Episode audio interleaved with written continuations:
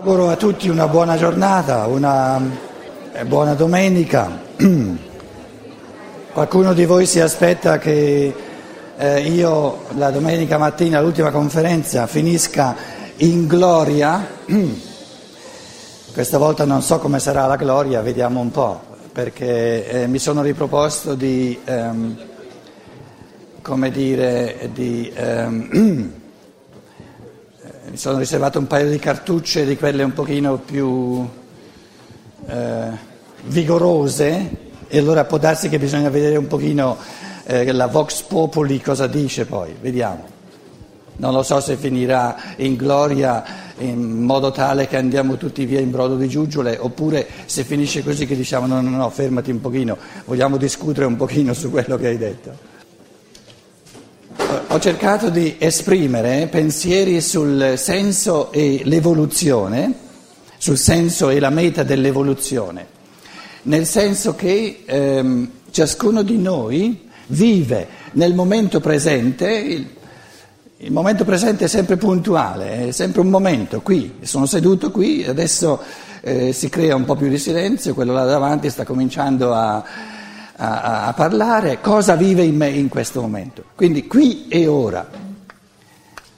Qui è lo spazio, ora è il tempo, nello spazio e nel tempo, il punto del pre- momento presente nello spazio e nel tempo. Il senso dell'evoluzione è questo punto, questo punto che è qui e ora, inserirlo in tutto un contesto enorme, infinito, che comincia eh, diciamo, eh, con primordi misteriosi, perché come il tutto sia cominciato non è che si può dire una parola. Eh? Le sacre scritture usano immagini, ma sono metafore per dire qualcosa che era molto diverso. L'inizio, ecco, eh, se volete una, una, un'affermazione pulita eh, su come erano le cose all'inizio, vi garantisco io che erano molto diverse da come sono ora. Lì vado sicuro.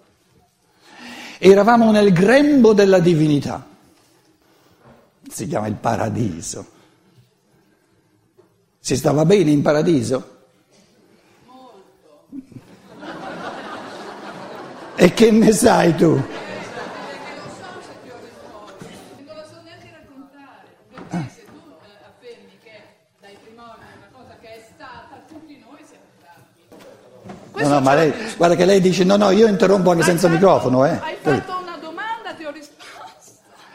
Ma guarda che ci sono domande retoriche. Ma non si sente? Io ho fatto qui a Roma corsi di retorica, a quei tempi c'erano ancora, eh. Capito? Eh, alle domande retoriche non si risponde, risponde l'oratore. Capito? Allora.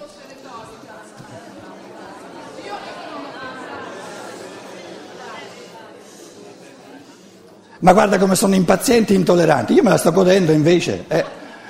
Eh, però loro dicono eh, lascia parlare l'oratore, probabilmente può darsi che abbia qualcosa da dire, capite? Questo che vogliono dire, può darsi così, stiamo a vedere. Beh, propongo un, no, mi fai pensare a Berlino, eh?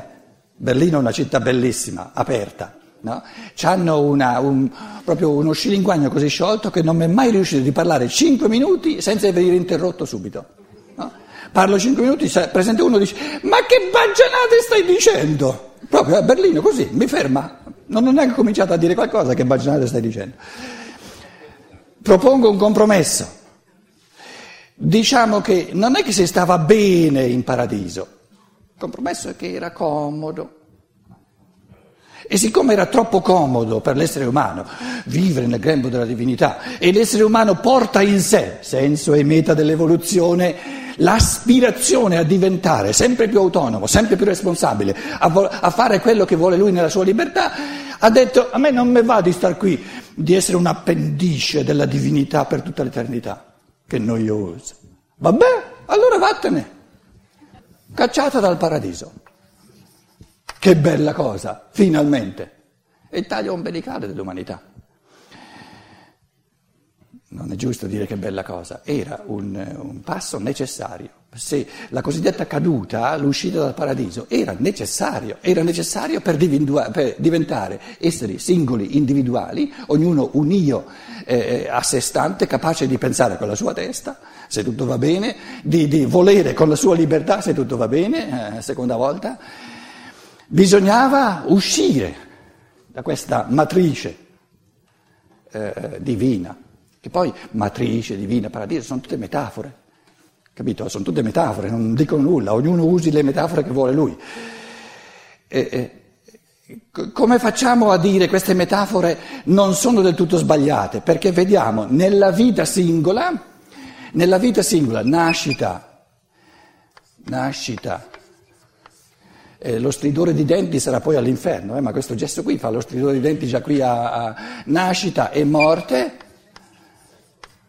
Allora, nascita e morte, anche qui c'è un inizio dell'evoluzione di ogni vita e l'inizio ci dà le metafore, eh, ci, perché è un, rico, un, piccolo ricominciare da capo nell'arco della vita e questa nascita comincia, la vita comincia in simbiosi con un essere materno genitore che ti crea. Div- Dio è il grande padre, la grande madre. Noi culturalmente abbiamo tutte immagini, metafore maschili sulla divinità, ma sono culturalmente condizionate, capito? In altre culture eh, le qualità della divinità possono essere ugualmente, ugualmente eh, femminili. No? I greci hanno gli dei e le dee. Capito?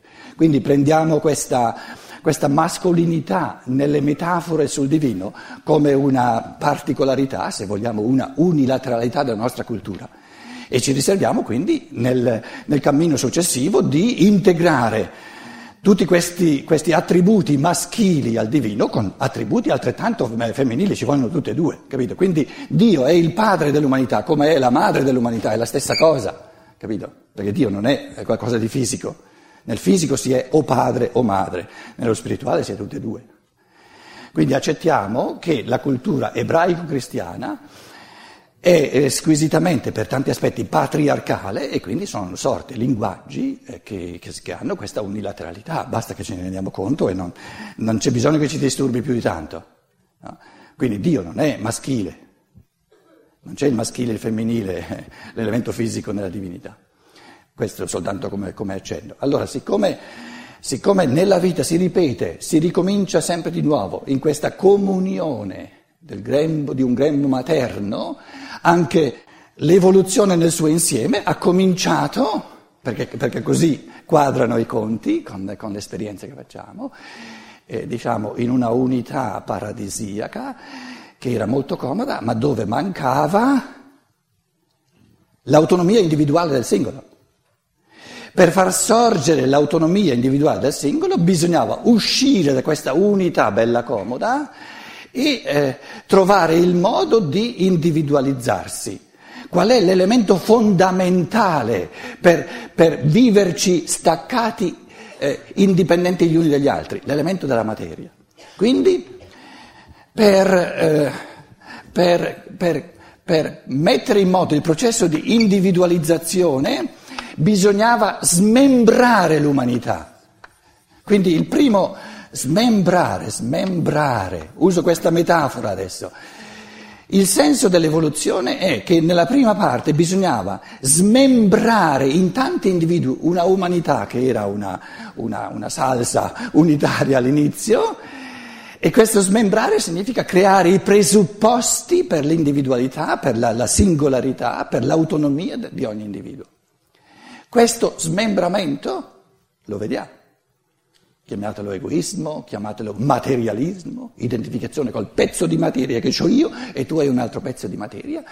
L'umanità caduta, in senso neutro della parola, caduta dal, dal, mem, dal, diciamo, dal grembo divino, questa umanità caduta è smembrata. Smembrata ha un, eh, un, un, un lato se vogliamo, negativo, che è il compito da svolgere, smembrata al lato di egoismo, ma l'egoismo è il compito dell'amore. Quindi il senso dell'evoluzione che ci aspetta è la vittoria sull'egoismo, ma per vincere l'egoismo in me devo essere una persona egoistica. In altre parole, Il, il senso della prima metà dell'evoluzione è lo smembramento per far sorgere io singoli, individuali, indipendenti, autonomi, indipendenti gli uni dagli altri. E qual è il senso della seconda parte dell'evoluzione? Il rimembramento gli uni negli altri. Ma questo rimembrarsi, quindi smembrare, poi c'è una svolta, rimembrare, rimembrare, ritornare, cioè rico- rimembrare, ricostruire una unità organica dove siamo solidali, dove viviamo, ci viviamo assolutamente gli uni per gli altri, dove ogni individuo favorisce tutta l'evoluzione di tutti gli altri individui e riceve le forze propulsive, le forze positive da ogni altro individuo, questo, questo compito evolutivo di rimembramento non è, importantissimo, non è un rimangiarsi l'individualità Beh, torneremmo di nuovo al punto di partenza, non sarebbe successo nulla, sarebbe una, una stupida pensata il tutto.